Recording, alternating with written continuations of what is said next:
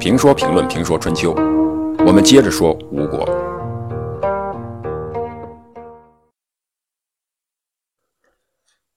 吴王夫差元年（公元前四百九十五年），夫差任命大夫伯皮为太宰，加强军事筹备与军事训练，准备报复越国。这边吴王夫差要报仇，那边勾践听说吴王夫差日夜操练兵士，想报越国一箭之仇。也打算趁小吴王立足未稳，先发制人。在吴王夫差继位一年多后，公元前四百九十四年，勾践出兵攻打吴国。历史上著名的范蠡就是勾践的谋士，他是从楚国逃亡到越国的。这样的谋士在这样的关键时刻是不可能不起作用的。范蠡劝谏说：“不行，我听说兵器是凶器。”攻占是备德，争先打斗的事情是最下等的。阴谋去做背离道德的事喜爱使用凶器，亲身参与下等事，一定会遭到天地的反对。这样做绝对对自己不利。勾践说：“我已经做出了决定。”勾践是王，越王既然已经做了决定，那就打吧。于是越国军队举兵进攻吴国。夫差听到消息后，动用全国精锐部队迎击越国军队。这一次，越军没有占到便宜，在浮郊啊，在今天江苏省太湖洞庭山一带，吴军大败越军。吴军追击，越军只聚拢了五千残兵败将，退守会稽。吴军乘胜包围了会稽，越王勾践这个时候没有了退路，后悔了。他对大夫文种说。因为没有听你们的劝告，才落到这种地步。现在该怎么办？温仲回答说：“做生意的人，夏天就储备冬天用的皮货，冬天就储备夏天用的麻布，旱季就准备舟船，雨季就储备车辆，等待缺货的时候卖大价钱。平时即使没有四方的侵扰，谋臣和武将一类的人才，也不可不事先选拔培养。”譬如蓑衣笠帽，雨季到来后一定会派上用场。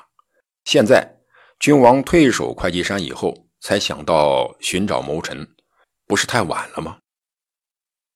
放在平时，这样说话，勾践一定会生气的。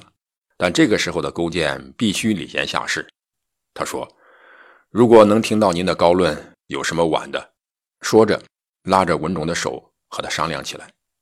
勾践这个时候知道听别人劝的重要了。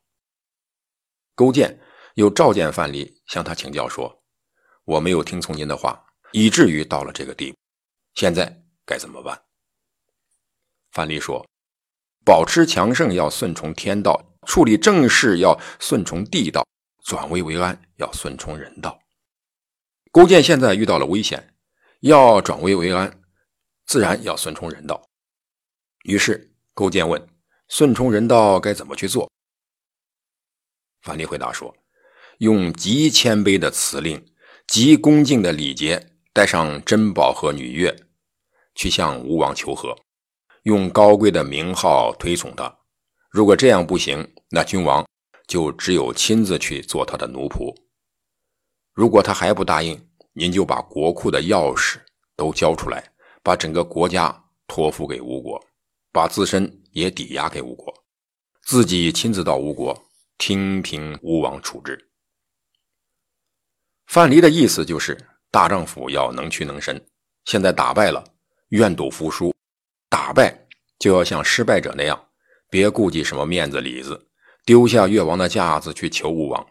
大家都是王，总不能做得太过分吧？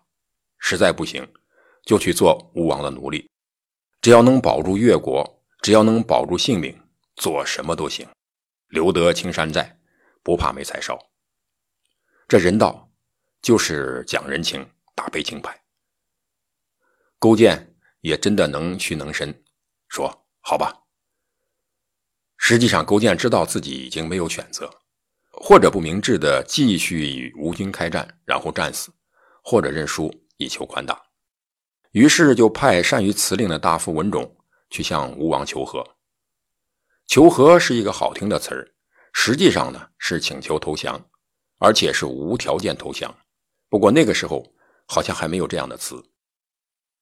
文种代表勾践来到吴王面前，跪在地下，一边跪着向前走，一边卷缩着身体叩头，说：“我们国君勾践不敢当面与吴王谈，又没有人可派，所以就派下臣我来求吴王。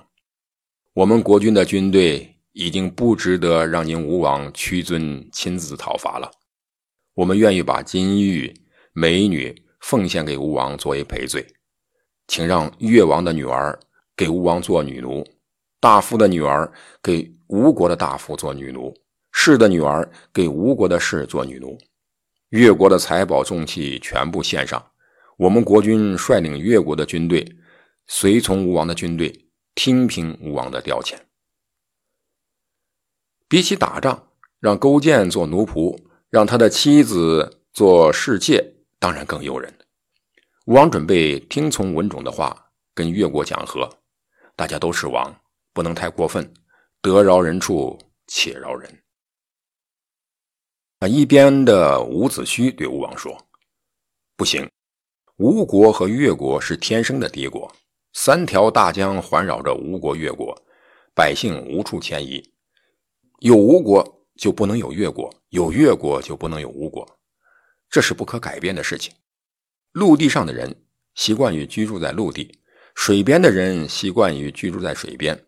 那些高地上的诸侯国，我们即使进攻并战胜了他们，也不能居住在他们的土地上，不能乘坐他们的车辆。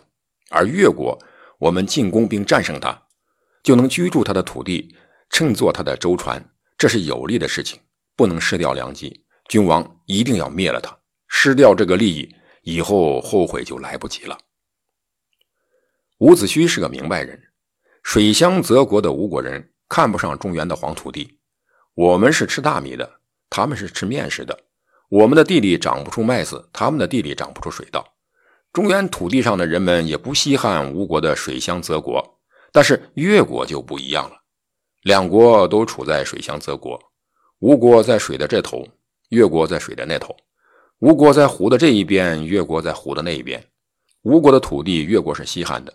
越国的土地对吴国来说是有用的，因此两国最终是势不两立的。有吴就没有越，有越就没有吴。对待越国一定不能心慈手软。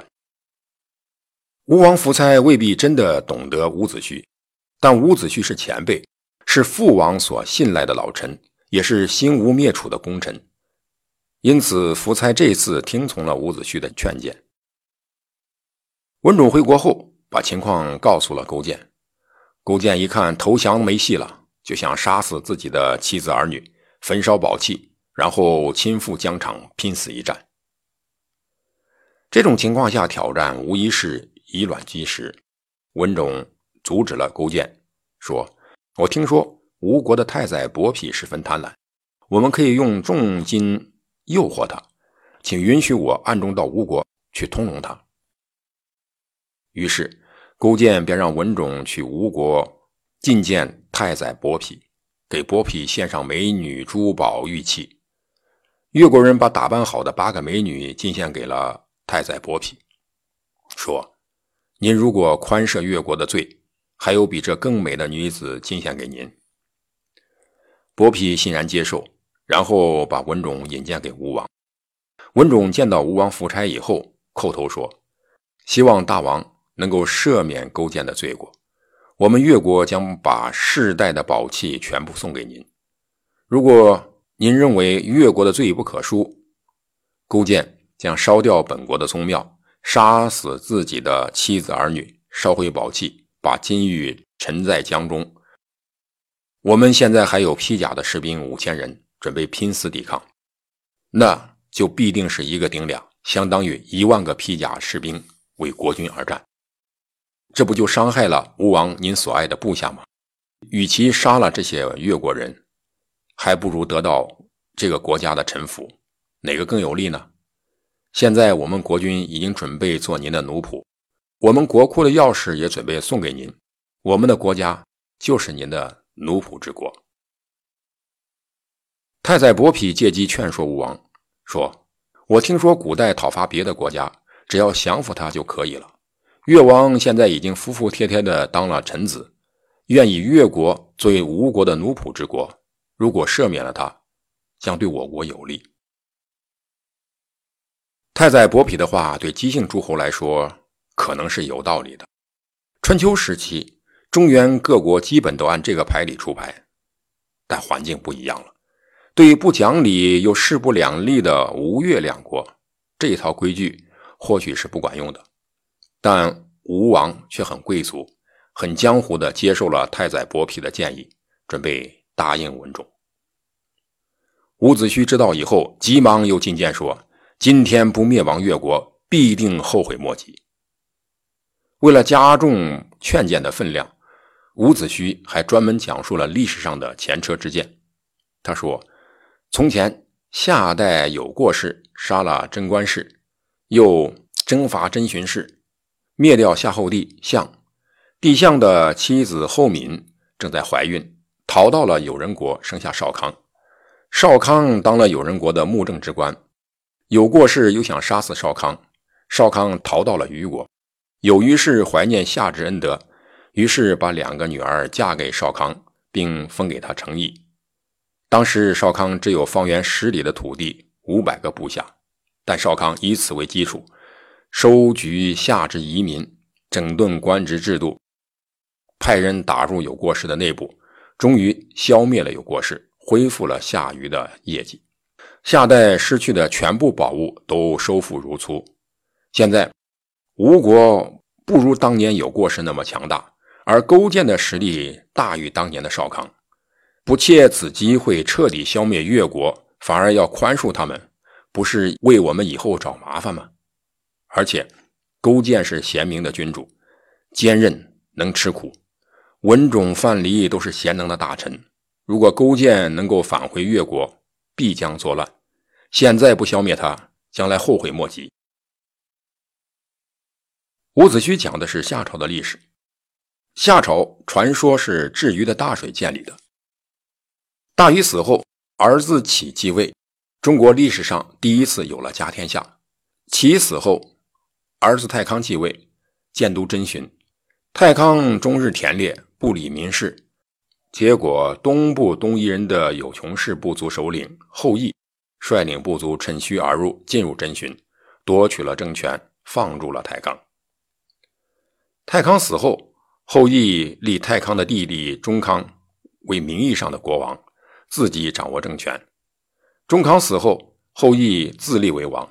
中康的儿子相逃亡到同为大禹后代的贞观氏，啊，今天的河南省清丰县东南那个地方。后羿得到政权以后，迷恋于游猎。将朝政交给部属韩卓代理，韩卓则趁后羿田猎之机杀死后羿和他的儿子，接受了后羿的女人和王位。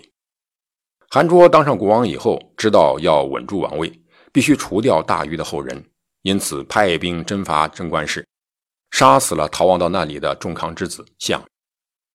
除掉了相，韩卓自以为已经把夏王朝的子孙斩尽杀绝，可是让他想不到的是。相的妃子后敏从狗洞里逃了出去，而且是带着身孕逃的。后敏本是有人氏之女，她逃到了娘家，在娘家生下了相的一父子，取名少康。少康在外祖父家里长大，后来当了有人氏的墓正。啊，这个墓正呢是主管畜牧的官儿。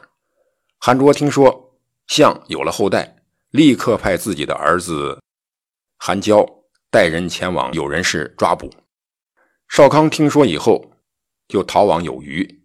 有虞氏将两个女儿嫁给了少康，并给了他一城之田。这一城之田呢是十里，一旅之众，这一旅之众呢是五百人。少康以此为基础，最后灭掉了韩卓，恢复了夏朝。伍子胥说少康以一城之田、一旅之众就恢复了夏朝，而勾践的实力大于当年的少康。因此，不能掉以轻心。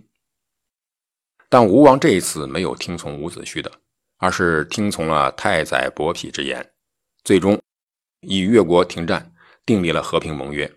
越国成为吴国的奴仆国。越王勾践率领越国的三百名贵族到吴国做吴王的奴仆。吴军撤军回国。